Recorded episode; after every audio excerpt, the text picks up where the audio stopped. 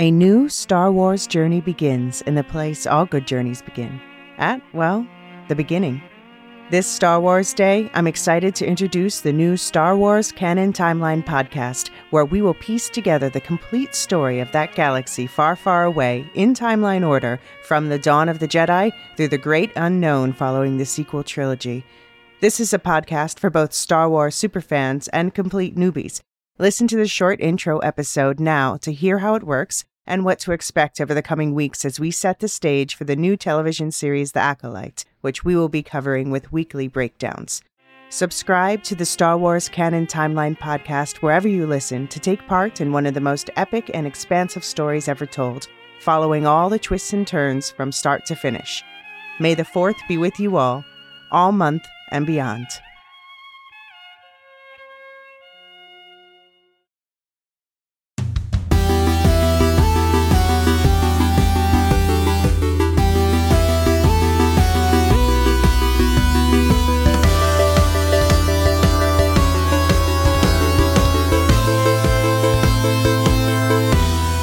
Welcome to the Lorehounds Play, where the Lorehounds your guides to pixel-based adventures. I'm John. I'm Brandon, and this is our second podcast for the video game The Last of Us Part 1. In this episode, we'll be breaking down the characters, plot, and gameplay of the second half of Naughty Dog's The Last of Us Part 1, beginning with the fall portion of the game. Before we get started, quick reminder that you can send feedback to lorehounds at thelorehounds.com or leave us a voicemail at thelorehounds.com slash contact, and we'll get to those questions in the next episode. If you're enjoying our coverage of video games or any of the shows we're covering and you'd like to support us directly, head over to patreon.com slash the lorehounds and subscribe today for early and ad-free access to every episode. Of course, you can always find all of our ad-supported episodes on our public feed. Just search for the Lorehounds on your podcast application of choice. Another quick ask please take a moment to rate the podcast and leave a review if you feel so moved. Ratings and reviews help other people find the podcast, which helps us make more podcasts. This month, we're covering our season wrap up of The Last of Us, The Mandalorian on Disney Plus, and Ted Lasso on Apple TV Plus, but we'll get more into that in the outro. So, Brandon, let's issue our spoiler warning now. We are going to be talking full spoilers for the full game, The Last of Us Part 1. We're not going to go into The Last of Us Part 2, so you don't have to worry about that. But we'll be discussing the game, the first game, full spoilers, and we'll talk all spoilers in the show, which now, in contrast to our first podcast on the game, we have seen all of. Yes, we have, and it was glorious. If I, you know, spoiler alert there, I liked it. But yeah, it was great. So if you haven't played the game yet, or you know you you watch the show and you don't want to get game spoilers, you're you're planning to go back to it, then hop off now. But if you want full spoilers, this is the podcast for you. So why don't we get started and head into the season of fall?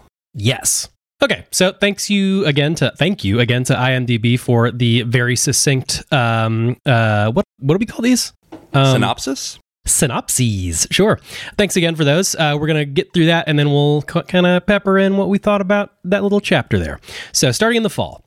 In the fall, Joel and Ellie finally find Tommy in Wyoming, where he has assembled a fortified settlement near a hydroelectric a hydroelectric dam with his wife Maria, played by Ashley Scott. Joel contemplates leaving Ellie with Tommy, but after she confronts him about Sarah, he decides to stay with her. Yeah, so um, this is like a hard cut directly from the uh, you know the Sam the Sam of it all of the Yep. last bit. Um, so like you go in and it's all pretty and and you know the grandeur of the you know nature as compared to like the harsh city and and whatnot. Um, but yeah, it's really pretty there. I we we had to do some swimming as you do in this game, and I was annoyed that like this and like all of the game that you go underwater, there's not really not much loot under there. Like there's usually something No, for you to find, but there's not like you know. I was always expecting like some like treasure trove, but nope. I think loot, loot scales based on like the difficulty of the game. So It maybe does. on like easier, you'll find like a whole bunch of shit down there, but not this one. Uh, I also noted that Ellie was getting sick of the puzzles. like she commented on it basically like, "Oh great, more ladders and more uh more pallets to float on." Right. You know, we didn't see a single pallet in the show, but we did see some kind of ladder puzzle in Oh, the yeah, last we did. episode, and I enjoyed that. It was a nice nod to the game. Yeah, I, I liked that a lot. I was like, ah, I did the the point and, and uh, you know the point thing. I was like, that's definitely a, a callback. Yep. Um, they after the little puzzle, they do get to like a high five, like a straight up like it, it- you know the bond the the bond of a high five. I love it. And as we're getting to where we can see like the full uh the dam there, we do find a tiny grave. Uh huh. And this is when uh, Ellie kind of she's like wanting to talk about Sam to just like get the shit out of there, out of, you know, to just get it out. But Joel is just completely shutting her down here. Yeah, which is kind of different from the show, right? I think that they had Joel open up a lot more in the show, and they even had a funeral in the show, which we did not get here. I think it's referenced somewhere in the game, but we do not actually see it in the game. Yeah, Ellie actually they kind of reverse the roles there, where Joel is kind of like get, throwing her a bone, and Ellie is just like, nah, we got to move on. Right. A little bit of that, like I I don't know if it's just the if it's just the actress from the show doing like like Bella Ramsey doing a painting on the rough exterior to you know kind of try and hide it again, but yeah, that's that's a pretty interesting contrast there. I think Joel and Ellie really play off each other with that. I think that when they are, you know, grumpy, one of them, usually the other one tries to bring them back. Yeah, yeah, that's true. They're kind of you know they're uh they're each each a leg of a grumpy set of pants. Sure. Uh, that- that That's a keep- good way to put it. Keep walking forward. uh, Ellie wants to shoot and eat a squirrel, which you know they're hungry. That's that's a sign of hunger there. Want to eat a squirrel, Uh huh. and then we get to the dam. Um, a pretty warm, uh, a pretty warm meeting that I I don't know if I expected it when I was playing it initially. I was like I was really nervous that uh that Joel and Tommy had like a bit more beef, and maybe it was going to be a contentious meeting, but it was pretty warm. Uh, Yeah. uh, they even they they do a "you got old, it'll happen to you." Um, and uh, I noted that they used the fucking gate sound. Um, it's What the same mean? gate. All right, so it's like a burp, burp, burp, like sound that like once you hear it and note it as a sound person, it's like a Wilhelm scream of opening a gate. And I fu- Oh, it- it is like nails on a chalkboard to me, and every time I hear it, they even do it in the show once. Um, That's funny. Like it's it is just so rough. I, I remember it specifically because in uh, whatever version of Castlevania was on the N64, uh, they used the exact same gate sound for like every time you opened a door. Oh, wow. in that game, you had to open a door all the time. So you just get this sound burned into your brain. And it's just like some like off the shelf sound for doors. Anyway, hate it. Well, Hate that something for therapy. I will I say, I, so. when I was listening to the official podcast on the HBO show, Neil Druckmann said he really wanted to show Jackson in the game too, in the first game. But because of the budget constraints, they were not able to pull off the whole town. And that's why they had this whole interaction happen at the hydroelectric dam. And then they just described the town. Yeah, uh, yeah, you do get a, a glimpse of the town at the end, but that's it. They, they, they I guess they Right. just didn't have the budget to the, to do the town. As we're getting a little tour as well, uh, we get to meet a horse, um, which you cannot you you can actually press the horse. You press triangle to pet the horse, which is cool. And like I noted that the people really kind of seem to have their shit together. Like this is a a real glimpse at a society of people Yes. which is cool. They're all they care about each other. They name each. They you know they they call out each other's names. Um, it it's like a huge um sort of contrast to like the the solitude that Joel and Ellie have gotten used to over over all this, where A hundred everyone's an enemy.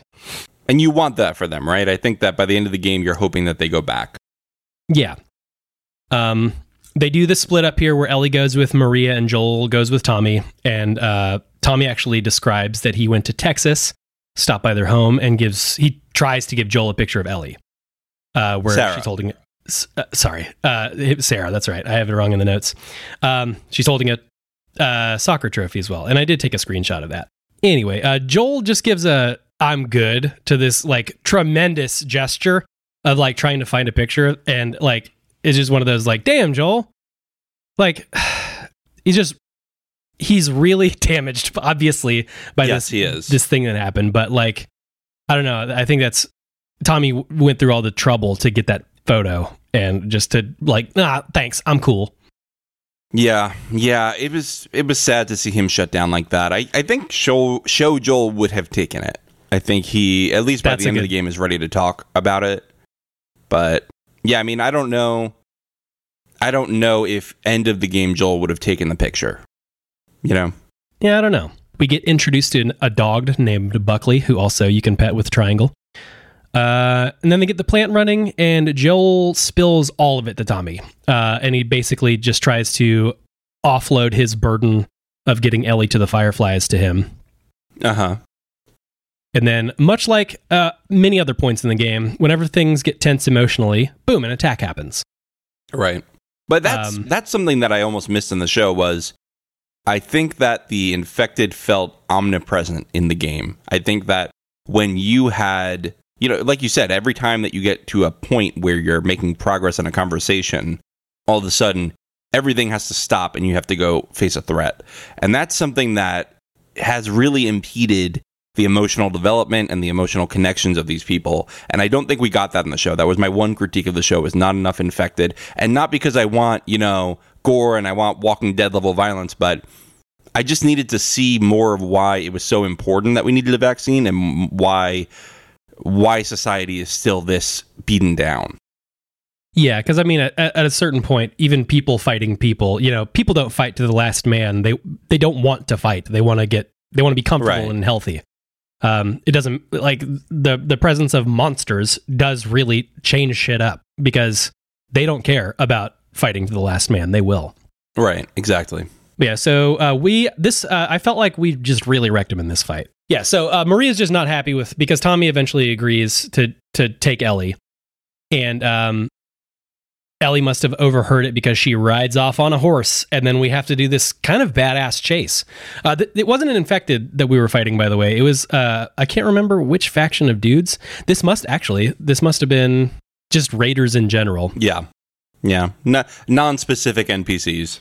Pretty much, just people who wanted our shit. Right. Um, I felt like uh, the horse controls were actually pretty damn good, and there's a great music cue that that plays through as we're going. Uh, it's the theme, but slow and melancholy on uh, played on a lone guitar because like it's just you know Ellie's really fucking sad here because she finally thought her and Joel were getting through a breakthrough. It looks like I named them the Marauders, so we have to do a little fight with them. And um, I like this is a, uh, one thing I noted that like when Joel is uh, in the mid- like he do- he doesn't pick up the gun or like a box like you would in a lot of other video games. He just directly reaches into the mag or the chamber and pulls out the ammo like one by one, which I think is fun yeah. um, we eventually get to Ellie at a ranch, and uh, Joel really, really loses this fight with Ellie. Um, the the fight is pretty much blow for blow, uh, in like repeated in the show. Like uh, they really didn't want to change this because it's really kind of a perfect fight. Where I noted that Joel is using his using being an asshole as armor. Right. The the fight with Joel is very hard to watch. I mean, I I love how Ellie really opens up and I mean Ashley Johnson really just sells this scene. So in the official podcast they say that Ashley Johnson improvised the placement of of fucking in uh, everybody fucking except for you, Joel. And really that is is beautiful because as Neil Druckmann says, it's an imperfect line, right? It's an imperfect placement of the curse word because she's just so emotionally vulnerable there and she's so you know in her feelings and not thinking logically not planning out every sentence. And that's something that you don't get a lot in this dialogue. I mean you watch game of thrones. Sure there's emotionally tense scenes but most of the time the dialogue is polished. You don't get a lot of mistakes Yeah, which really like uh, obviously using actors and mocapping and all of that really added a sense of reality to this whole proceeding. right uh, which you know is I think one of the reasons why the game stands the test of time the way it does. right Especially like just emotional, the emotionality to make up a word for it. right Uh, but yeah. So uh, as before, as we reach the crescendo of this, we're surrounded by those bandits, and then we fight our way out. And much like in the show, Joel changes his mind, and instead of going with Tommy, uh, Joel wants to take Ellie himself for some reason. but anyway, it's on to uh, uh, the University of East Colorado, uh, and Joel bids his bro farewell. so what happens at the university of colorado i wonder what Yeah. I wonder what it could be. So Tommy directs them to a Fireflies enclave at the University of Eastern Colorado. There, they find the university abandoned, but learn that the Fireflies have moved to a hospital in Salt Lake City. As they leave, they're attacked by bandits, and Joel is severely wounded. Um, did you do the notes in this section The notes. Uh, I can't recall. Because the notes in this section were excellent. Really? This was where you had oh the voice recorders. I'm sorry, the voice recorders where you have the the doctor basically, you know, saying oh we're testing the monkeys or they got want me to get rid of the monkeys, and he decides to free the monkeys and one bites him on his way out, and the monkeys are infected because they were testing them. Mhm. And he, you, you eventually find his body with a, a gunshot in his head and a pistol in his in his hand. So it's sad, but it's it was a, a very interesting story for this game. I mean, I again the notes and the voice recorders and the found footage basically is some of the best material in the game. Of course, and most of which I ignored, or at least I didn't. Uh, I didn't actively hunt as much. Right. um, I I do I did like the voice lines because I could continue playing and not sit there and like you know screech everything to a halt. Which you know it turns out I had plenty of time to play through, and but I I enjoyed the pace that I played it at, so I wouldn't take it back for a second.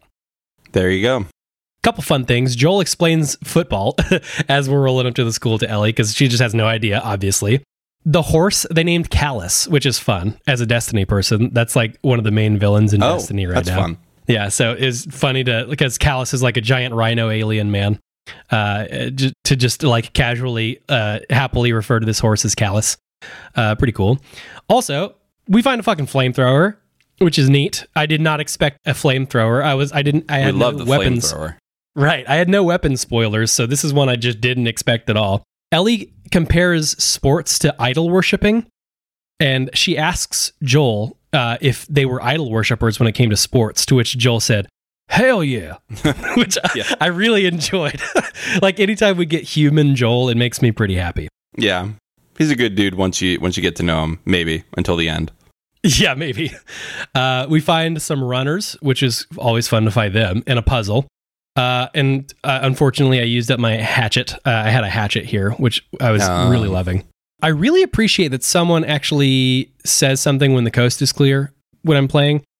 Uh, that's like it's it's pretty nice for the tension for me because like obviously like in video games you get like you know the music plays and then sometimes whenever you're done fighting the music will stop Uh huh. but usually, like if we're done, uh, Ellie or Joel will be like, "All right, that's everything," or you know, like you know. Uh huh. uh, so it, it really is like, like it allows you to take that quick breath.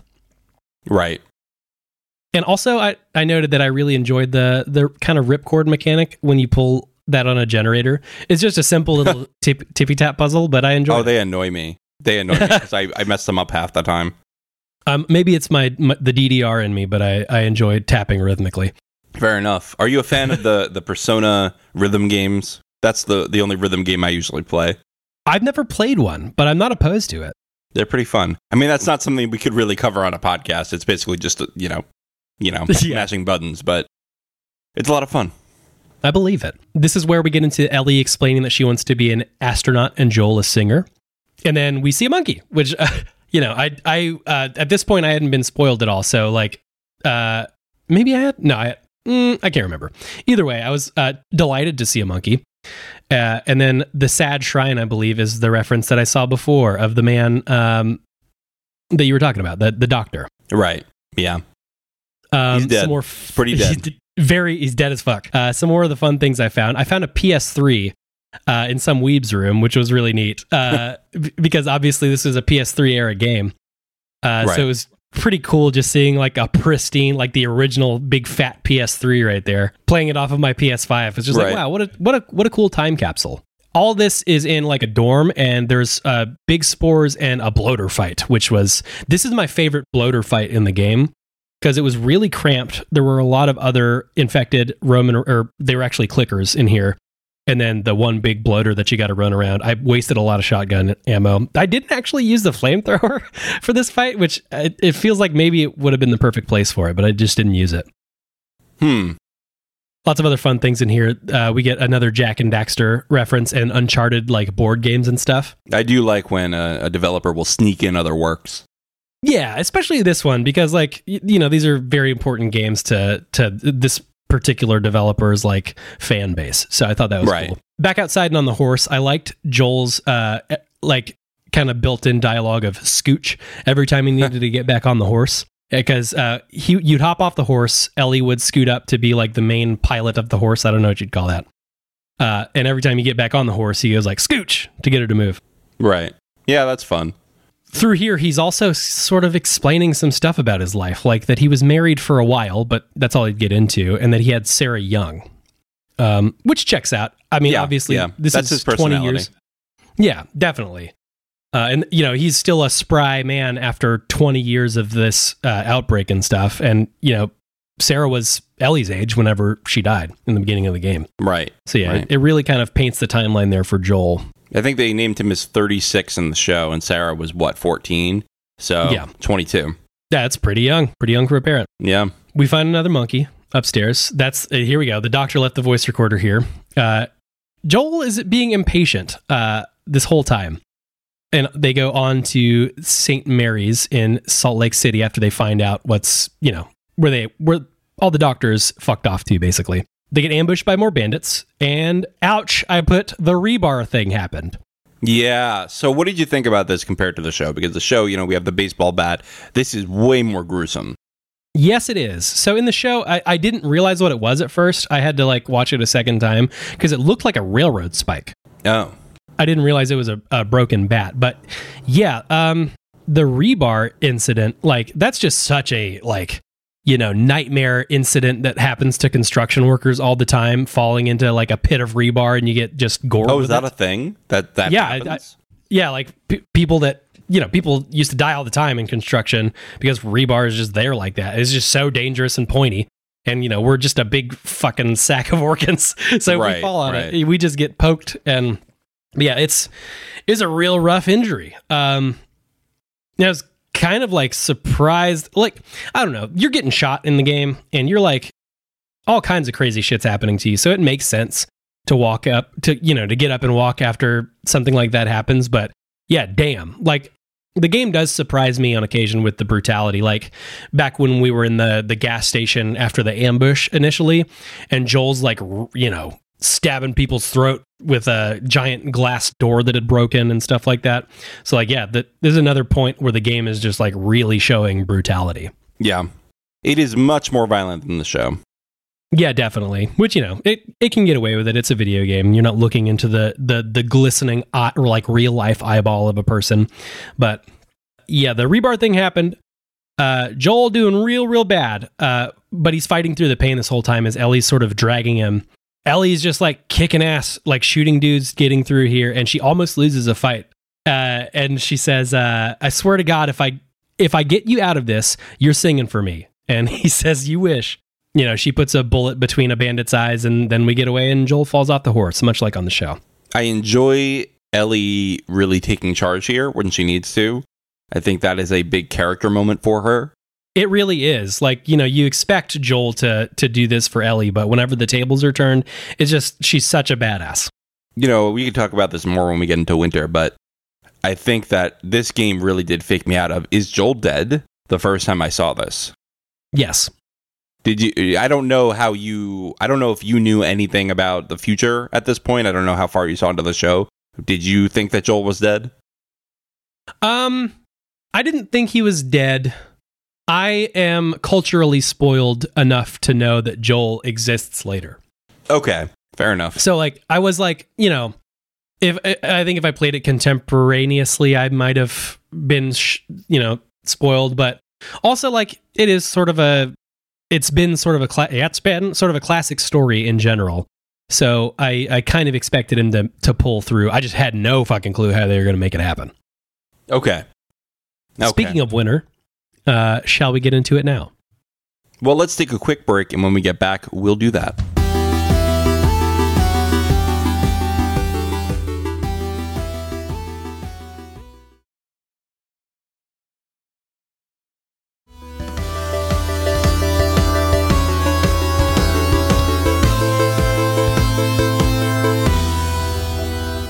And we're back. Brandon, bring us into winter. Winter. During the winter, Ellie and Joel shelter in the mountains. Joel is on the brink of death and relies on Ellie to care for him. Hunting for food, Ellie encounters David, played by Nolan North, and James, played by Reuben Langdon, uh, scavengers willing to trade for uh, trade medicine for food. David reveals that the university bandits Ellie and Joel killed were part of his group. Yikes. Do you know that that Nolan North also voiced Drake from Uncharted? I didn't know that. Uh, I'd never played the Uncharted game, so I wasn't sure. I just know that every like everything that is a cartoon or video game must feature Nolan North. It is a rule. like he's got to be in it. Same, actually, honestly, same with Troy Baker. yeah, yeah. if you're if you're not getting both, you're getting at least one of them in almost everything that you engage with. I just thought it was so funny. I saw him in this documentary I've referenced, the uh, the Grounded, the making of The Last of Us, and he talks about how you know he was the he was the hero in the in the Uncharted series, right? So he was this, you know, dashing young man who needed to to sound like that and sound heroic and sound normal. And then he said, "How do I sound like a total creep and not be just Nathan Drake but a cannibal?" And he, he goes, "Wait, what if I take my voice up here and I just make it really creepy?" And uh, apparently Neil Druckmann loved it, and that went into the uh, game. Yeah, uh, Nolan North is really, really talented. Uh, uh, last sort of Destiny getaway, I think. But there's one section because he plays your ghost, which is your like little robot dude. Who oh, helps does you he? Out. Yeah. That's funny. Uh, it was originally played by Peter Dinklage, but uh, Nolan North is like an actor that is accessible instead of, you know, unlike Peter Dinklage. And Destiny's a game that goes on forever. Anyway, right. um, there's a section where uh, back at, when uh, uh, COVID was keeping everybody out of studios, there's an actor who needed to uh, basically Nolan North apes that actor's voice in character as the ghost, but he did it so well that he had to go back and re-record it bad. so like he's just such a talented voice actor that he he can do things too good. Uh, which you know what a what a talent, man. What a what a what good a crazy yes, great voice actor. I, I always love to see him on the call sheet.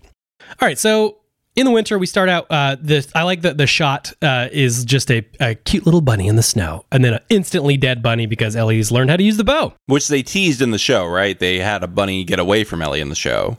Yeah I, I, that was uh I, I was like oh it's right out of the game right there. And you know she you know obviously in the game she gets it.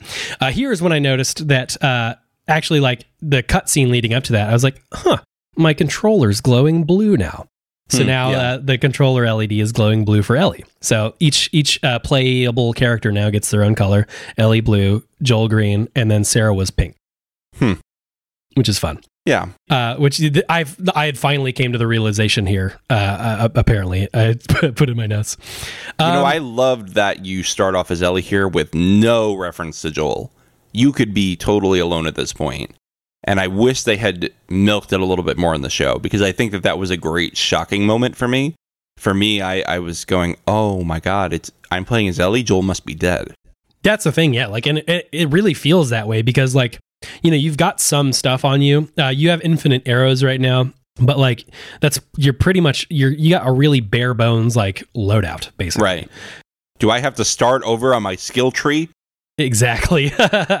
I did not like chasing the deer, by the way. Okay.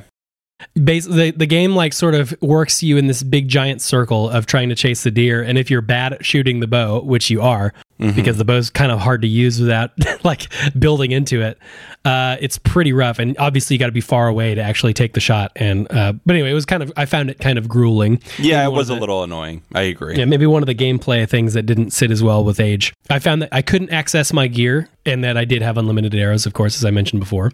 And I eventually tracked the deer back to a town uh, which was cool after obviously killing it and following the blood trail.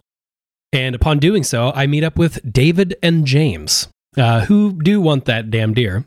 And they're hungry and they're pleading.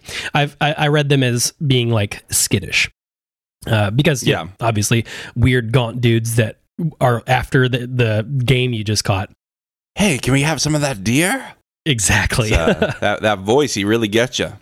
Yeah, and I thought uh, he looked and sounded a little bit like Sean Penn, which was fun. Okay, as I was playing through, I know, like I don't know why, I just got real uh, huge Penn vibes. And another difference from the show, uh, we get attacked by clickers. Yes, this was the moment that I I said this about a hundred times in the in the show coverage. I really think they should have kept this in because this is the scene that makes you trust David. This is the scene that makes you go, maybe he's not such a bad guy. He helped me get away from clickers. He was he had been hiding a gun the whole time. This was a big deal. He had another gun and yes. he did not shoot me with it and he's helping me with it now. Yeah, I I completely uh, th- uh you know battling uh you know uh we, we bonded through battle And I was like fully on board. I I actually wrote in my notes like uh, he had another gun, but he seems to be a good egg. Uh, because like he, you know, he's just like in the show. Um, he sent uh, uh, what's his name, James. He sent James back to uh, grab the medicine. They do the like barter there, and um, we kind of kick ass. Like uh, they they they play very much like Ellie and Joel. They they fight through, and uh, there's another bloater fight here, and uh, I found it uh to be a pretty rough fight. There's like because there's like a couple of different set pieces there as you're making your way through this this like sort of abandoned place, Yeah. And uh, it was rough, but we did it, and I was like fully on board. Yeah. And uh, I, uh, it, just like in the show, but obviously after a fight, uh, David uh, reveals that it was his men, and that uh, he he gives like the uh, it was a man who had a little girl with him. yeah. You don't like the way he says that, do you? I really did not like it. Uh, did not like it one bit. And I wrote in my notes, okay, James and David are bad. Apparently, Joel killed his men. Uh, Ellie secures the meds from David and fucks off right away. Of course, obviously, uh, you know, they can track her easy in the snow. And that's what happens after they let Ellie go. Right. Yeah, I this is one where I, I think they they kind of did need the infected man just because like Yep. it, it it is the catalyst for Ellie like trusting this dude at all. Uh, Agreed. because Agreed. you know she had the gun trained on him and she was like uh not willing at all to fuck around. This was her food. This is going to be the thing. One of the things that can help Joel get back to you know back on his feet. I agree with their decision to not rely on infected in the show, but I don't agree with their decision to eliminate them as much as they did because this was this was a re, uh, uh, uh, this was an encounter that had a reason to be there, right? This was a a character development conflict. It feels like there were they only had like a handful that they could use and like it just kept getting cut for time Yeah. or whatever. Like, I don't know. Uh, unfortunate, but we shall carry on. This is the game. Uh, Ellie manages to lead David's group away from Joel, but is eventually captured. David intends to recruit her into his cannibal group. She escapes after killing James, but David corners her in a burning restaurant. Meanwhile, Joel recovers from his wounds, sets out to find Ellie. We love a cannibal king. I love it. He reaches Ellie as she kills David. Joel consoles her before they flee. This felt the most tense I think the game had gotten to, especially without the use of like monsters. This very, very human fight, this whole section was incredible, I found. Uh, we're fully past like show spoilers for me, so all of this was brand new. Um, so Okay. I, I, ex- I experienced all this without any knowledge from the show. So you didn't even know if Ellie would survive that encounter, especially with the burning building around her as he's attacking her. Yeah, aside from like I said, cultural, like I'd seen her face on the the box for the second game. Right, right. aside from that, like yes, like I was like, how in the actual fuck is she gonna get out of here? So yeah, Ellie goes to the home base and administers the stuff to Joel. Let me see here. She's she actually like lays down and sleeps next to Joel, which I found very sweet. But Yeah. uh, it's a very similar thing to the show. She uh, gets on the horse to on Callus to try and uh, uh, you know lead away the bandits, and uh, Callus gets smoked immediately, and you know they get cap- uh, she gets captured. Uh, David specifically subdues her, uh, chokes her out, which is rough. Yeah. Ellie wakes up there, and James is fully dismembering a person uh, in the Delicious. same room. Yeah, really rough. I found the cannibalism, except for that specific part, to be actually m- more subtly handled in the game. Oh, really? Yeah, obviously you're not sitting around as, you know, you, you don't get a David POV where they have to like, you know, bring up high in the mix the sound of people eating and stuff to to, you know, clue that in. You just kind of stumble upon things, uh, especially once Joel makes his way in and you find like the like slaughterhouse area that they have. Right. I, I just found it to be more subtle. Like they were cannibals, but like it didn't seem like to be their defining character trait. It's just it seemed like another settlement of people led by just this one very capable, uh, if not like you know, angry man. Yeah. But yeah, um, so once James leaves after dismembering a person, uh, David comes in and brings Ellie food. Uh, and then it cuts over. Uh, this whole time, we're cutting back and forth between Joel and Ellie, uh, Right. which you know I found helpful. That as this, the controller would change color as uh, the the POV would change. So I was like, ah, now I'm Joel again. Oh, I'm Ellie. Ellie does a thing where she breaks David's finger. Uh, I said she's a gangster and doesn't take kindly to being kidnapped. No, she does. I mean, who does? Of course. I uh, here I found also that the game is very much improved by the use of headphones because I was going back and forth between like the living room and then like playing on my like PC setup. Um, and like man, the sound is like incredible. I don't know if they did like another big pass for the uh, the part one release, but man, like everything sounds great because you're getting a lot of like environmental sounds here with like Right. the wind and everything. Yeah, I don't know. I don't know what they did with the sound because I mean they couldn't have changed the voice acting really, but I don't know. I don't know what they did with the environmental sounds. Yeah, because it it was just so incredible, and like um, the like just the spatial sound, like you can hear dudes coming and stuff. Like it was, it's really good. Yeah, I mean I'm sure that they worked in the you know the 3D audio of the that's like the calling card of the PS5 right now. Yeah, definitely. So Joel gets some penicillin in him and uh, seems to be okay. Joel, I find that he is really kicking ass here after he sort of, uh, you know, gets a health potion. He got one shot, right? Can we agree he got one shot in the game? Yeah, yeah, one. I I think it's just one. Yeah. So he captures two bad guys and interrogates them. I put roughly. Uh, they do the market on the map. Better be the same spot as your buddy says. And uh, you know he tells him, and then Joel kills the bad guys. He does the same thing. Oh, don't worry, I believe you. Yeah. Oh man, that is the moment where it's your first hint that Joel's the villain, right? Yeah, definitely. Like um Joel is completely un like unmoral like there's no morality that will stop him Right. from protecting or, or, or from preventing another death of his daughter.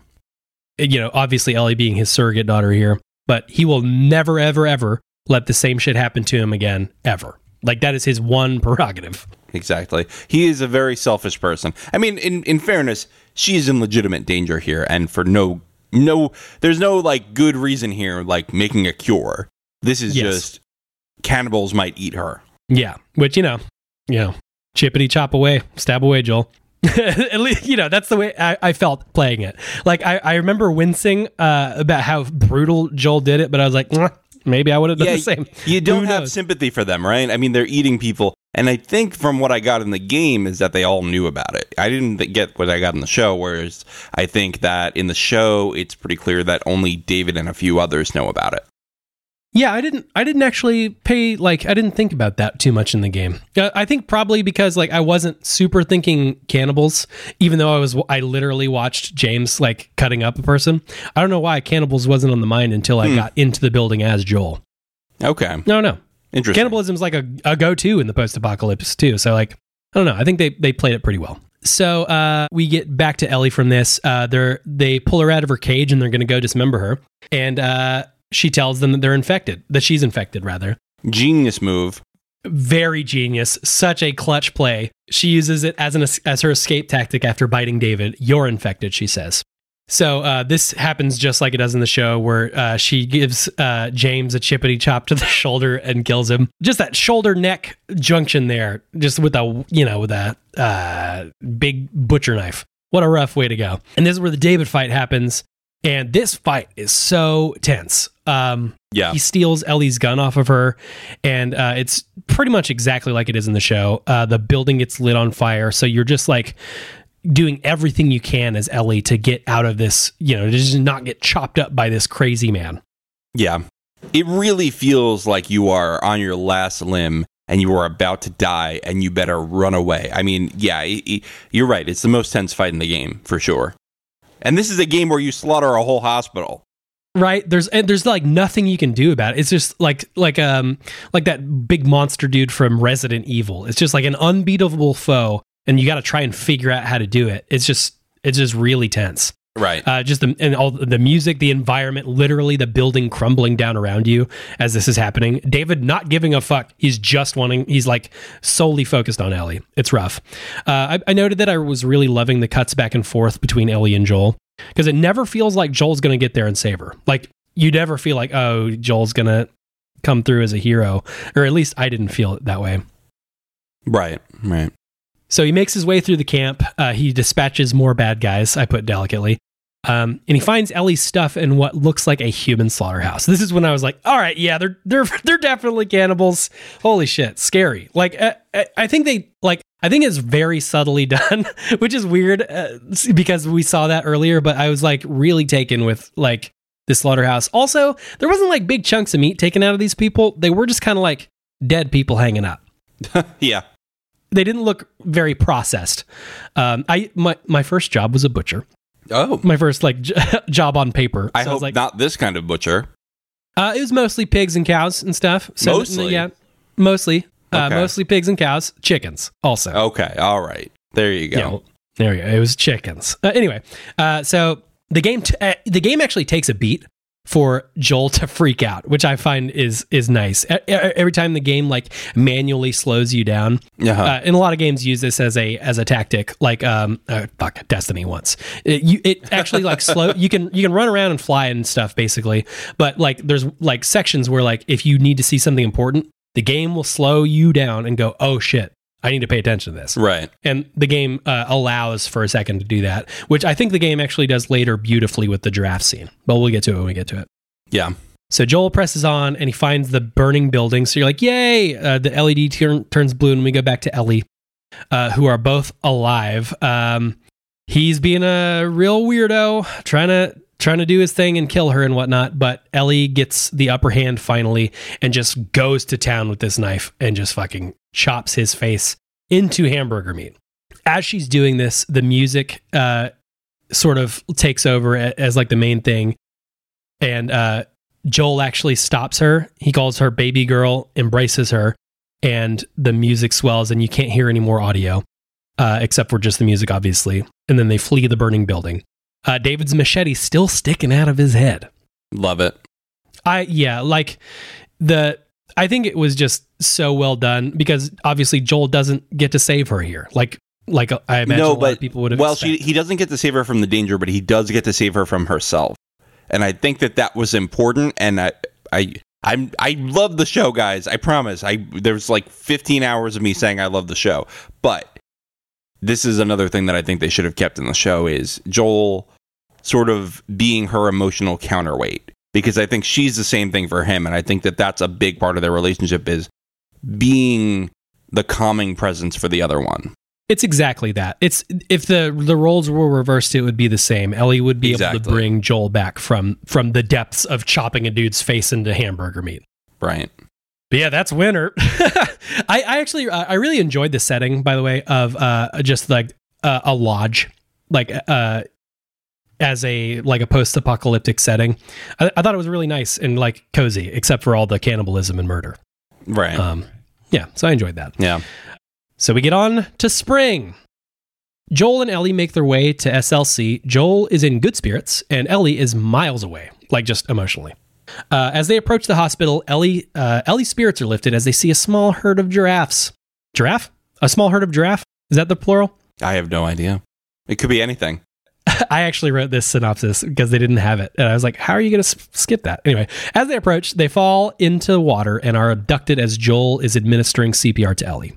So this section I find was a great reverse of show don't tell. Like a lot most of the times you want to be shown something, you don't want them to tell you, but like Joel is so talkative here. Like he's Uh-huh. talking about the weather, he's talking about playing guitar, that he wants to teach Ellie one day. She's just miles away though. Uh Right. like just, you know, it's it's been there's been some time since because obviously we're in the spring, but she's just uh she's got a lot of rough stuff going on in her brain. I found a uh, immediately a sad family annihilator RV where another yet another father had to kill his whole family because of stuff. Lovely.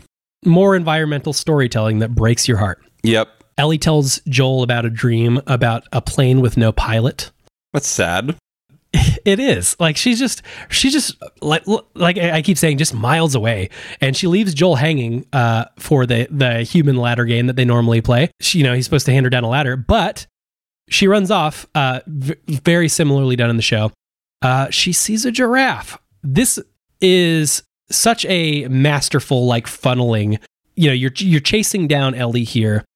You never really feel in danger, but like you don't know what she's getting to, and then she you, you see just a her standing there next to like a beautiful giraffe. This maybe is probably the prettiest moment of the game. Yeah, definitely. Uh, I loved the music here, and I found that uh, I think I don't know if they did, but I find that the game gives you as long as you need to just enjoy the view with Ellie. I'm not sure if it would have cut you off or if you'd have just been able to sit there forever just looking at this with her.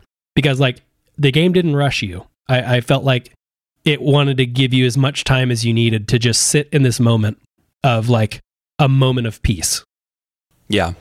which I found really, like, really emotional in, like, a, a, a beautiful way. Joel tries to give out Ellie, uh, g- give her an out and to go back to Tommy's.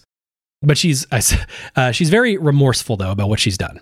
It was a huge personal cost to her specifically to murder a lot of people, but specifically I think David. Like that was a rough one. Obviously, uh, I think I imagine it would be a lot different murdering a person with a gun as opposed to chopping a person's face to bits.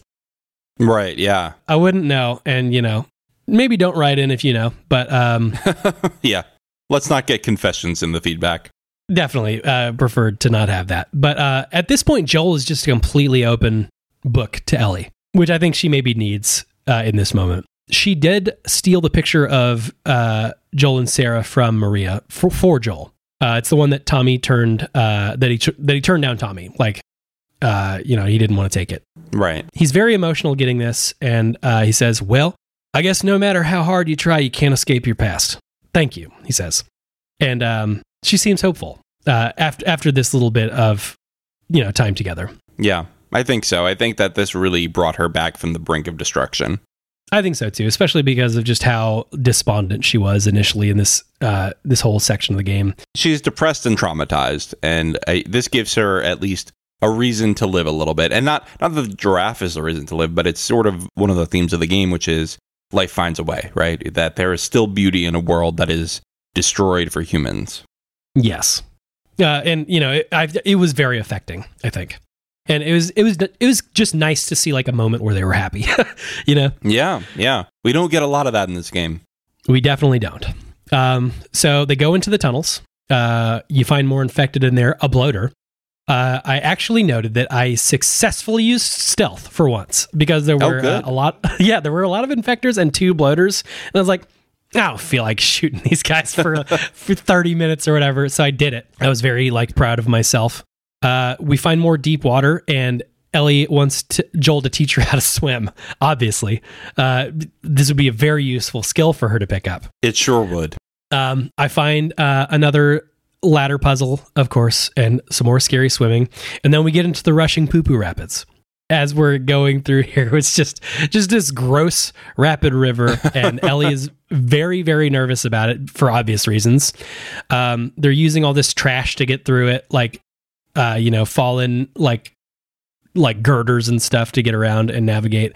Uh, they're on a bus which fell, and we are in for a very rough ride where Ellie falls in. She drowns basically. Uh, I think she just loses consciousness in the water, as one does. And Joel just you know fights tooth and nail to get to her.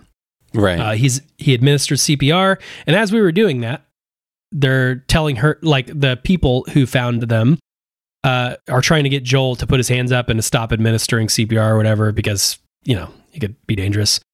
Uh, he does not. He refuses. He's like, "You're gonna have to fucking kill me." he doesn't say that, but that's the the body language conveys that. Right. Like, yeah, go ahead. I need to. You know, this this person's dying.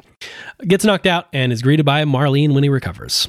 you know, I, I gotta say, David has been a lot more David in the Lorehounds, not David the cannibal. David in the Lorehounds has been a lot more generous to the Fireflies than I have. This is one of the reasons why I think the Fireflies are total assholes, and I think that they're full of shit about a lot of things because you got a lot of big talk about you know wanting to make the world better, and he's desperately trying to save a girl's life, and they don't even know, but this is the girl that they've been waiting for. This is the one that is their hope of salvation, and they beat the crap out of him while he's trying to save her and jeopardize her life. Yeah. That being said, though, a very common tactic is to lure people in with a danger, like a person who's, you know, Yeah, quote unquote hurt. yeah. He's not even sick. We saw that in the game. Exactly. So maybe that's what they're thinking. Like, hey, once we, we, you know, we'll we'll take care of her once everything is secured. But as of right now, you got two free hands and a shitload. Of, I see a flamethrower on your back, bro. So like, I don't know. Fair enough. I'm, I kind of get it, but yeah, like you know, It's not a good look. It's certainly not a good look when you're looking at it from Joel's perspective. Definitely not. Uh, so we get to the hospital. In the hospital, Marlene tells Joel that Ellie is being prepared for surgery uh, in hope of producing a vaccine for the infection. The Fireflies must remove Ellie's infected brain, which will kill her. Joel battles his way into the operating room and carries the unconscious Ellie into the parking garage. So I noted that this is what I was afraid of. As I was navigating my way through the game, I was really worried that the game was not going to end good. Surprise, surprise, this game ending badly. Uh, I was really worried that this vaccine was going to kill her. Uh, or, you know, trying to get the vaccine was going to kill her. So, like, I don't know if, like, people initial or if you're playing through, did you feel like it was going to be a good thing whenever she got to the doctors? Or did you have this feeling like, much like if you have a dog who gets rabies, you go, oh, well, just how do you cure it? Or how do you find out if the dog has rabies? Oh, well, you got to cut its head off, split its brain in half, and then you can find out if it has rabies. Well, I haven't spent a lot of time thinking about rabies, so Yeah. uh, yeah, I didn't think about that. I don't know. I think I was kind of looking forward to the Fireflies the first time I played it. Again, this was about almost ten years ago, but Right. I I was shocked when I heard, "Oh, but she's got to die to make a cure." That was shocking to me. And part of that is I hadn't watched Game of Thrones and all the other, you know, everything's got to be a tragedy shows. The the grim dark genre had not really risen in popularity yet, and so I was I was naive and I went in hopeful that the Fireflies would actually have a good solution. Yeah, I I think I was open to that, but I was mostly afraid that it was gonna this whole process would kill Ellie. But your expectations have been tarnished by years and years of grimdark.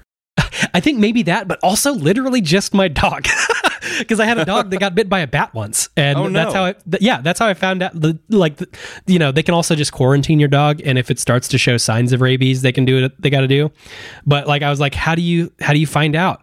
Like, well, we wait or we cut its brain in half. So I maybe Wow. that's what was maybe that's what was coloring my expectations of this but i was just really nervous this whole time i was like man we're gonna get there it's gonna be bad so like yeah i was less hopeful i think Okay. yeah so uh, we continue on here marlene leaves joel with a guard uh, oh yeah so I, I marlene says she's willing to kill ellie uh, quote unquote at great personal cost which i was not buying from her No, me either. yeah, like she, uh, they do less in the game than they do in the show to uh, characterize Marlene. Yeah.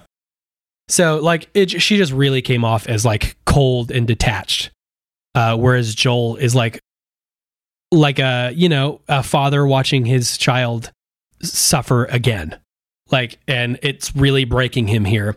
So Marlene leaves Joel with a guard, and guard takes the guard takes Joel for holding. Uh, of course, Joel gets the upper hand and does a brutal rapid interrogation. I put. He asks the guard once, uh, "Where's where are they keeping Ellie?" Uh, the guard hesitates for a second. I ain't got time for this. Shoots the guard twice. Bang bang. Um, and then he just fights his way up. Uh, fights his way up the hosp- uh, you know, up the floors to the hospital where Ellie is. And I noted that he is he sure is killing an awful lot of fireflies here. Yeah. This well, you the- can sneak, right? I mean, there's no obligation to kill every firefly. We're just depraved individuals, apparently. I was gonna say, you know what? I didn't think about sneaking for a fucking second. Me either. Honestly, I was I was like, I gotta get Ellie. She's, she's- you know, I, I didn't know if there was a time limit or anything. It was, you know, it, I mean, I was in the same boat as Joel. I don't know when they're gonna do the surgery. How much time do I have? Yeah. Um, and also like all these fireflies are dropping fully automatic weaponry, which we haven't really gotten to play with. So on a gameplay perspective, I was having fun picking these guns up and going rat-tat-tat-tat. It was it was pretty cool. Right. Yeah. I found you make your way through those magazines real fast though, so I was kind of still resorting to my old tricks of using my uh, my my nail bombs and stuff. you could just use your flamethrower the whole time too. I could have, uh, you know, I, I think I forgot that I had a flamethrower. Uh, there was a lot of passing back and forth between uh, uh, Ellie and Joel for a while there, and I just didn't even think about the flamethrower. I should have. It would have been fun to light all the fireflies on fire. Right. So uh, Joel kills all the fireflies, not all of them, but you know, as many as you want to. Um, we find Ellie about to be operated on. I think this can be done in a couple of different ways, but the way I managed to do it is Joel kills the doctor with his own scalpel. I walked up to the doctor, and instead of shooting the doctor or anything, I I got hit with a context sensitive triangle in which I used the doctor's scalpel to kill him. Uh, Oh, is that how wow, you did it? No, I think I just shot him. Right. yeah, I I, th- I think maybe I was like, we don't need to kill this guy, so I didn't even like. I, I I don't. I think I wasn't going to kill him. I saw the triangle pop up and I did it, and then Joel just kills the man. On the contrary, if you want to save Ellie, I made this point on our wrap up podcast. If you want to save Ellie and you want to make sure nobody comes after her, the doctor's the guy you got to kill, right? If they can't do the surgery, they're not going to keep coming after her. They might come after you, but they're not going to come after her. Yeah, that's true. That's true. I, I don't know what I would have done. Like if it would have given me an option not to kill him. Maybe I wouldn't have. But Joel definitely wanted to do it because he killed him with his own scalpel. Uh, I, I probably didn't need to do that. Uh, so yeah, I, we we killed him, and I, I take your point. I think yeah, jo- the doctor's the one who has to die if we need Ellie to be alive, which it seems that Joel very much does. Right. Uh, he says, "I got you, baby girl." He scoops her up, and then the music swells, and it's a compl- it's like a direct uh, mirror to Sarah from the beginning. Yeah, it is. In just this moment, like of, of us escaping with like bullets going off behind us and stuff, it's another moment where the game slows you down to just like, you know, you're you're worried. I was worried that Joel was going to get shot and taken out at this point, uh, just trying to escape with Ellie. oh, yeah? You thought he was going to die here? Yeah, because like um as as you're escaping, fireflies are bu- like bearing down on you. It's not like in the show where like it's a open like just you walk to the elevator. Like you pick her up and you get you're you're getting chased down by fireflies. Like it's like very tense. Uh, and meanwhile, the music is swelling in a, like a way that it seems like someone's gonna die. so I was just like really nervous. But you know, he gets to the elevator, and at the bottom, uh, Marlene finds him, and she tells him that uh, he can still do the right thing.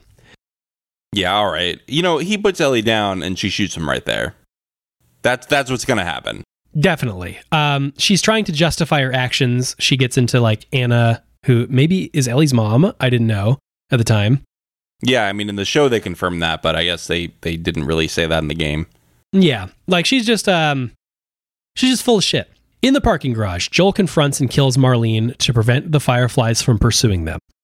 On the drive out of the city, Joel lies to Ellie about what happened, telling her that the fireflies had found many other people who are immune, uh, but were unable to create a cure and have stopped trying. The pair arrive on the outskirts of Tommy's settlement, Jackson. Uh, Ellie expresses her survivor's guilt and asks Joel to swear that the story is true, that his story is true, and he does. Uh, so Joel lies to Ellie. Uh, he kills Marlene. This is very well done. As he's sort of explaining what happened, uh, it's uh, cutting back and forth to Joel uh, holding Ellie there and killing Marlene. He says that there are dozens like her to Ellie and that they've stopped looking. And to Marlene, he says, You just come after her. And he executes her. Very cold. But what's great about this scene is that it fakes you out again, sort of like Ellie being the playable character in Winter, where you see Joel somberly driving forward alone. Yep. And then it shows you him talking to Marlene, and then it shows you Ellie in the back seat. And I thought that was perfect. It was. It's a really good reveal uh, that he just looks in the rear view and sees her rolling around back there, still in her medical gown. And it was so good that they ended up copying it note for note in the show. Yeah, uh, very, very good. Uh, I think was it Craig Mazin's that, that says if you change the ending of The Last of Us, then you're fucking like You're crazy. a fucking idiot, he said. That's what idiot. That's the word. Not to be ableist, but yeah. Um, so they escape. Uh, the car breaks down. We're walking. We're Ellie again, and we get back to Jackson. Ellie stops to tell the story about all the loss, uh, and she tells him the story of Riley, uh, a short one, a short story. I don't know if this is a change. Did she? Do you remember if in the old version of the game that she told the story about Riley, or is this an addition that they did I after think- Left Behind? I don't know. I think they I think they did, but I, I only played The Last of Us Remastered, which had Left Behind bundled in it. Yeah, So I never played the the 2013 original PS3 release. I played the one that came out a year later. yeah, So it could have been a change. I don't think it was though. I think that was always there. Gotcha. Okay. Um. So yeah, that lie that Joel says to Ellie about the fireflies. Um. And then the okay. Yeah. The okay at the end is just heart wrenching. And a- again, I, I've said this on the TV podcast that if you're me in 2014 and you have no idea if there's a sequel coming, what a fucking bleak ending. Yeah, it's really really rough. Um. It smash cuts to Naughty Dog. We get credits and we get the music. Um. It is a rough lie. Um. I guess just to wrap all of this up, sort of here at the end. I actually, I, I didn't listen to your episode yet. Uh, I wanted to get your thoughts on the ending without knowing. How bad of a guy here is Joel, in your opinion? Oh, I think he's the villain of the story. The entire story. He's he's the Darth Yeah. Vader. I mean, he he damned the world. Yeah. He he took away the world's only chance of a cure. It's gone Right. now. Even if even if you have Ellie try to do something, the only doctor who knew what he was doing about it is dead. Right. Now, do you I, obviously you understand why Joel did what he did. I'm not asking that. Sure. Yeah. But- Is it completely unreasonable? You think? Oh no, it's logical. See, this is the debate we had. You should really listen to our rabbit. I'm going to listen to it. I just wanted to had. I just wanted to get it from you know the horse's mouth before I we had a debate about it. He's he thinks Joel's insane, and I said everything Joel did in this last section was logical. It was Yeah. just immoral. Absolutely. I think he commits the most selfish act you can, and it's because he literally cannot lose a daughter again. Right. Right. So he he commits the most selfish act possible out of love, uh, and mostly out of fear. Like it's it's it's his weakness that he can't do this. I don't know that Ellie would have wanted to die in that way. Maybe she would have. I think she would have done it. I really think that she wanted her life to mean something, and I think that, that was her best opportunity in her eyes. And I think that if you had given her the opportunity, she probably would have taken it. I, I, I, I have thought about this a million times over the last like nine years, Yeah. and I really think that that's the choice she probably would have made. And at the very least, she should have been given that choice.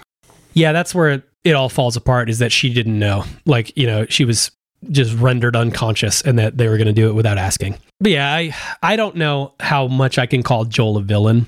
I can call well, him that's wrong, but you know, I know. you can do whatever you want.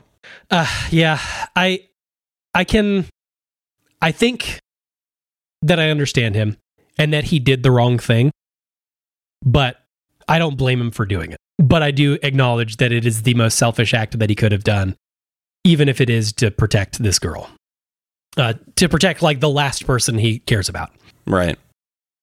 Yeah. Uh really it's definitely a very gut-wrenching ending. And uh yeah, I had a I had a great time with this one. We can get into Left Behind now if you like. Well, let's take a quick break, and then when we get back, we'll have a quick discussion of Left Behind.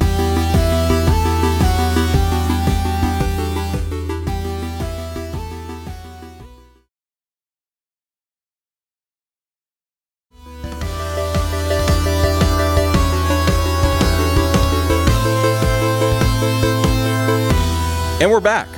So, Brandon, let's talk Left Behind very quickly. I know we've done a very detailed analysis of the game so far, but with the DLC, let's just talk our major points and our, our favorite parts, our least favorite parts about it. So, here's the synopsis Ellie looks for medicine for Joel in a dangerous mall, and Ellie flashes back to her last time in, Bo- in a mall in Boston with her first love, Riley, in which they got bit.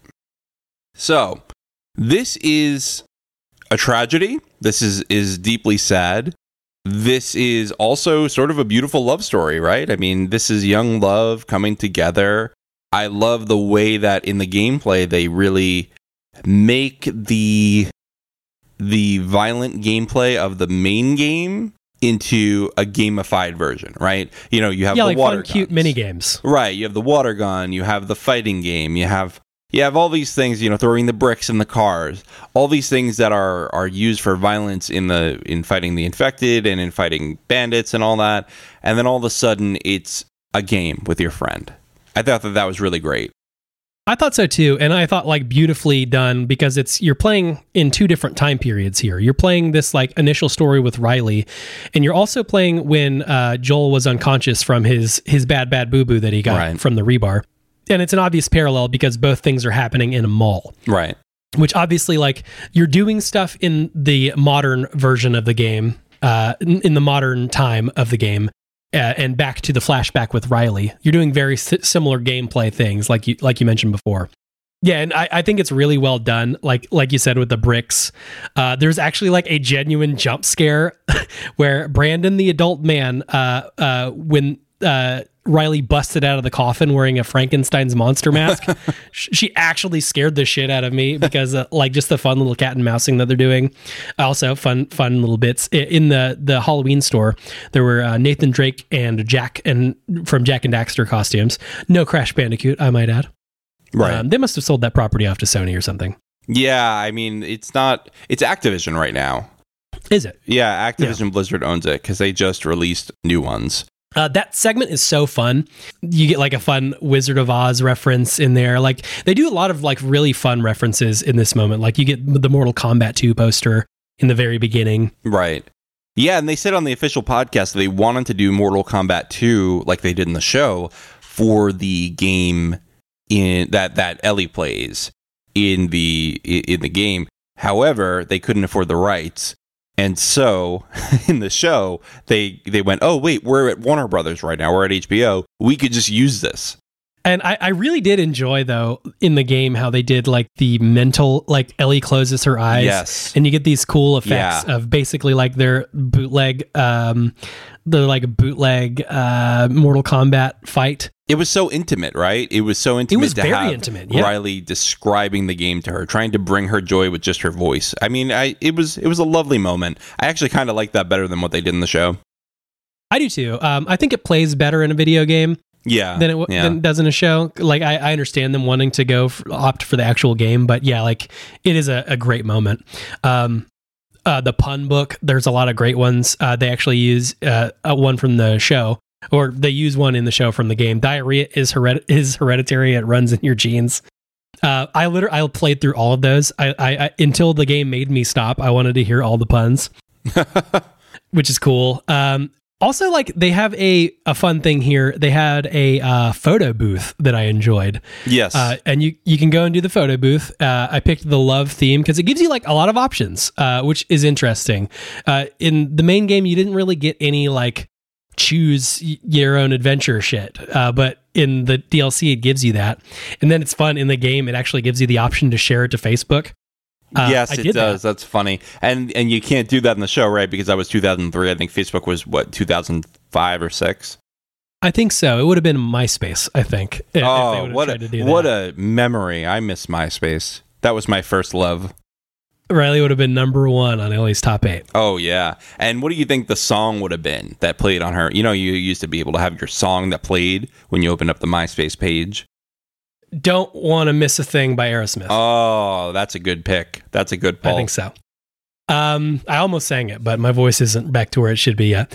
Uh, the, oh, oh yeah. When I when I tried to share it on Facebook, it actually prompted the game to open up Twitter, and I did. Oh, that's funny. so I actually I actually shared the like little photo reel you could take. Uh, that's pretty funny. You can find it at Brandon the Bard on Twitter. Uh, we broke the machine, of course. Uh, yeah, there's like a lot of really fun, really fun things in here. Uh, and I the the back and forth uh, going to the actual like fighting that you're doing with Ellie because you're fighting some infected and you're fighting some uh, uh, bandits. David's men. Yeah, yeah. There's some really rough fights there too. Like uh, I think, uh, and there's one fight specifically with I believe I called them stalkers Uh huh. th- th- that's where I was like, these are easily my most hated enemy type in the game because of the way they like hide around a corner. But if you get close, they'll jump out at you. Like I really like, but but they don't come out. They like play chicken with you, and it's really really rough. Uh, and there's a section of the game where I found that like they even did the puzzles better in Left Behind Okay. which they're the same puzzles fundamentally, but it felt more intuitive, like the way that you use like garage doors and stuff. Um, obviously, we don't need to get all the way into it, but I feel like even just like the little bit of time they had between Left Behind and the original game, like they had really pushed forward their like puzzle tech. Yes. I guess. Yes. And also, I mean, I think that they didn't have as many budgetary constraints, right? Because you have this massive success of a game. The Last of Us Oh, was yeah. immediately hit. successive. successful. Yeah, so like they they were really able to like do that, and like it. it I, I I will say, Left Behind felt like a, a joy to play. I like I burned right through it in like a day and a half. Is it a short game, like a short DLC, but like I did I couldn't put it down. It was so fun. The water fight, the water gun fight was really cool. I found uh, that I destroyed Riley. Like she had no chance against me. Uh, you know, sharp from just playing through the whole game. My gun skill was top notch, but she did one one against me, and then we had to go back to reality. That fight at the very end, um, where uh, you're about to get to your horse, uh, you're about to get to Callus. Uh huh. Uh, she says, "You better be alive, Joel." And then there's this rough fight where uh, David's men are you get swarmed, and then um, the infected eventually take over and you kind of use the infected against like that that was one of the the fighting things that you did a lot more in uh, left behind I agree. I agree. And it was very fun, right, to set the infected against the bandits. Exactly like you pit them against each other like that's like some some of the some of the most fun i had in it like just the fighting was so cool the way that they that you have to fight different because you're ellie you're not going to go out there and win a fucking melee fight with these dudes you really got to use your brain. And I, I, found that they did a really good job with that. And I, I find that it wraps up um, very similarly in the, the game that it did in the show, except that uh, in the game, uh, Riley and Ellie gets surrounded by runners uh, and clickers and stuff, and it's a like a very fun like um, where you just got to beat feet away from all these infected, and the the ending tussle where in which that Riley and Ellie both got bit it was it was a really like tense fight there. Just close call after close call. But eventually it, it resolves to sort of the same thing where um, it's just them two sitting together and uh, you know, we fight for every second that we get to spend with each other, whether it's two minutes or two days. We don't give that up. Right. And it, you know, the shot, it, it brings you parallel shots back to present and the past with uh, Ellie taking care of Joel and stuff. And uh, Riley suggests they wait out the infection, just like in the show. And yeah, yeah, just a, a great, great little DLC for it. And um, after all said and done, how do you feel about Left Behind in the show? Do you think um, do you think they did the right thing by plugging it in there? And do you think Left Behind would have been better if, like, obviously this is the part one, at least as of right now, I can't imagine them re releasing the game again. Do you think it sits better off to the side as it does now, or should they shove that shit right in the actual main game? No, I think it's it's right where it is now. I think that yeah. the way that the game plays, I think it's good the way it is. But I did enjoy it in the show at that placement too. I actually think they made a few good decisions, a good a few good changes in the show. I think that it was better to have a situation where you had one infected and it was just two really inexperienced teenagers fighting it. Right. I did not really buy that these two teenagers were fighting off a horde.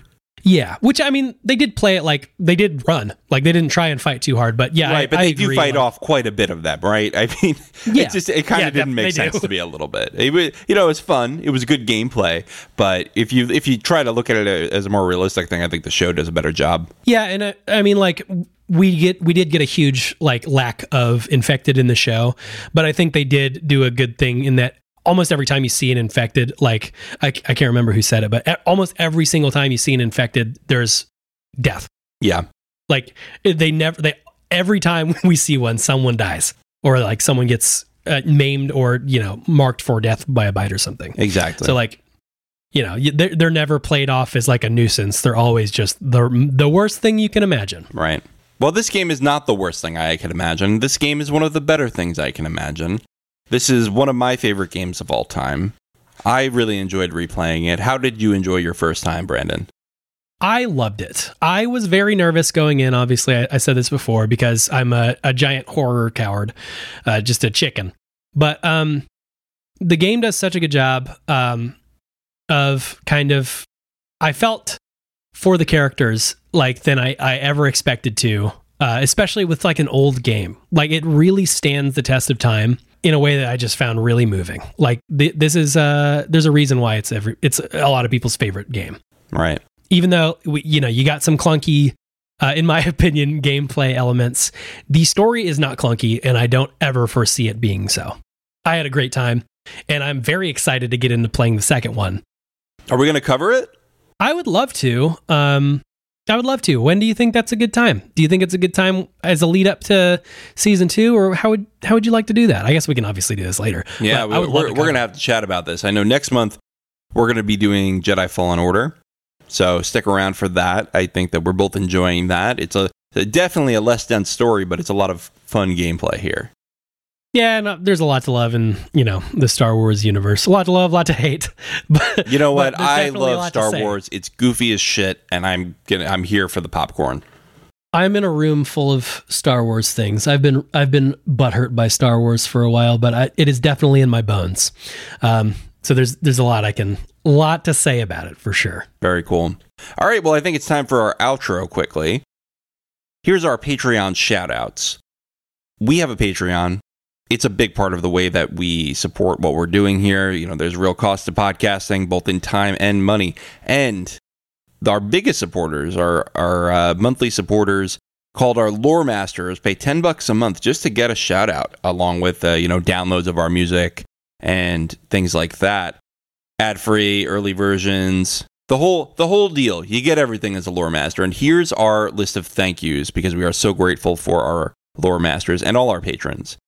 Samartian, Cyrus, Mark H, Michael G, Michelle E, David W, Brian P, Nick W, SC, Peter OH, Bettina W, Adam S, Nancy M, Lavinia T, Dork of the Ninjas, Duve71, who just upgraded from Lore Fiend, and our newest lore master, Brian8063. Thank you to all of you. This is the just a list of the time of recording. It could be different by the time that this gets released, but wow, we are so grateful for our supporters. Programming notes quickly. March Madness is over, but April is almost as crazy. We've got The Mandalorian season three going. We've got Bad Batch and Visions. It might be out by the time this comes out, but we're talking about it. We're talking about that animated Star Wars stuff. Ted Lasso season three is off to a great start at the time of this recording, and I'm sure it's going strong at that point. We are also covering the Earthsea cycle with Marilyn R. Pukkila. That's a book series that is a it's very short. You know, it's about 200 pages a book, and uh, it's it's high fantasy, and yet it is a light read. So I hope you join us on our Firehose feed for that. Lastly, if you want more reading, we have Silmarillion stories coming out this month uh, with our guest Mary Clay from That's What I'm Talking About. So I hope you'll all join us for that. We're going to be back on the Tolkien train again. Again, if you want ad-free and early access, go to patreon.com slash lorehounds. If you want to chat with us and other like-minded community members, check out our Discord server, which you can find in our show notes. And as always, please like, rate, and review. Thanks for listening. The Lorehounds podcast is produced and published by The Lorehounds. You can send questions and feedback and voicemails at thelorehounds.com slash contact. Get early and ad-free access to all Lorehounds podcasts at patreon.com slash the Lorehounds. Any opinions stated are ours personally and do not reflect the opinion of or belong to any employers or other entities.